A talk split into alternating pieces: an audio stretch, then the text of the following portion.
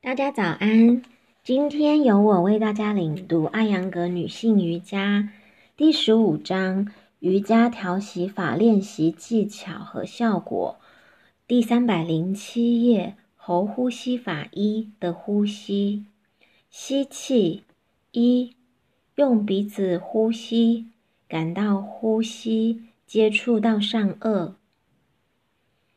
如果是令人舒服的呼吸，声音就像音节；如果喉咙感到不舒服，会引起咳嗽，肺部也不能正确的充满空气。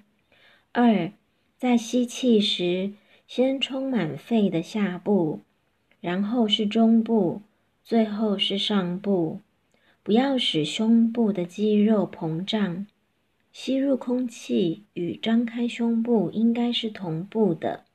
三，从胸骨到躯干两侧，同时向上，从腹肋到胸腔顶部扩张或伸展肋间肌肉，这样胸部就能够被完全扩张。四，略微的向前部的肋骨方向抬起背部的肋骨。五，像一朵花儿开放一样，轻轻的从中心向外扩张胸部，吸进来的空气的压力作为离心力。六，吸气和伸展扩张胸腔应该同步。七，吸气后头和下巴倾向于抬起，注意避免这样做。八。吸气时，保证乳房顶部以下的肋骨抬起和扩展。通常，由于乳房的重量，肋骨间的肌肉不会有效的张开。呼气，一，在呼气前，保持大脑、咽喉和感觉器官放松。排出的空气会从喉咙的底部发出。嗯的声音。二，不要突然放松肋间肌肉和胸骨，通过鼻子轻轻的呼气，不要让咽喉紧张。呼气开始时，顶部的肋骨保持稳固。只有在练习者进入呼气的中期时，才能放松顶部的肋间肌肉。三，吸气会引起横膈膜某种紧张感。向两侧伸展，以消除紧张感，并且使其柔软。横膈膜的压力会压迫心脏。四，在呼气时，不要突然的放松胸部，腹部的器官应该和脊柱保持平行。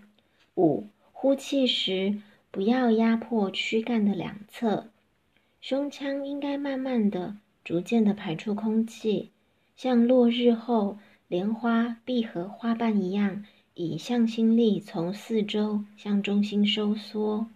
六，呼气时不要让胸腔向内收缩。七，吸气和呼气都应该有意识、警觉的练习。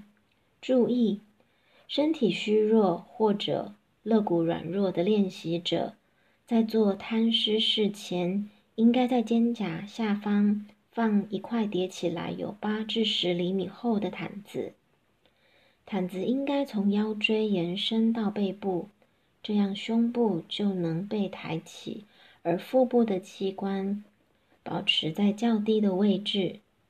头下应该垫一块毯子，以便头比胸部略高，这样就有助于横膈膜自由的发挥作用，而且不会造成头部的紧张。这种方法对那些靠近胸骨的肋间肌肉不能抬起或伸展的人是有用的。对于不能扩展胸部的初学者，这个方法也是理想的。效果，这是调息法的基础，对所有的练习者都有益，因为它能使肺部充气，调节神经系统。体式中的支撑头倒立式。和支撑肩倒立式都是理想的体式。同样，喉呼吸法一是其他调息法中的理想方式。即使其他调息法因时间关系无法一一练习，那么应该不断的练习这个调息法。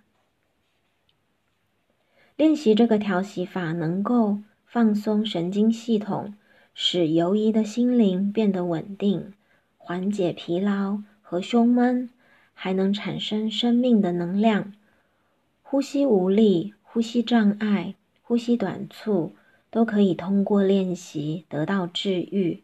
感谢各位今天的聆听，谢谢。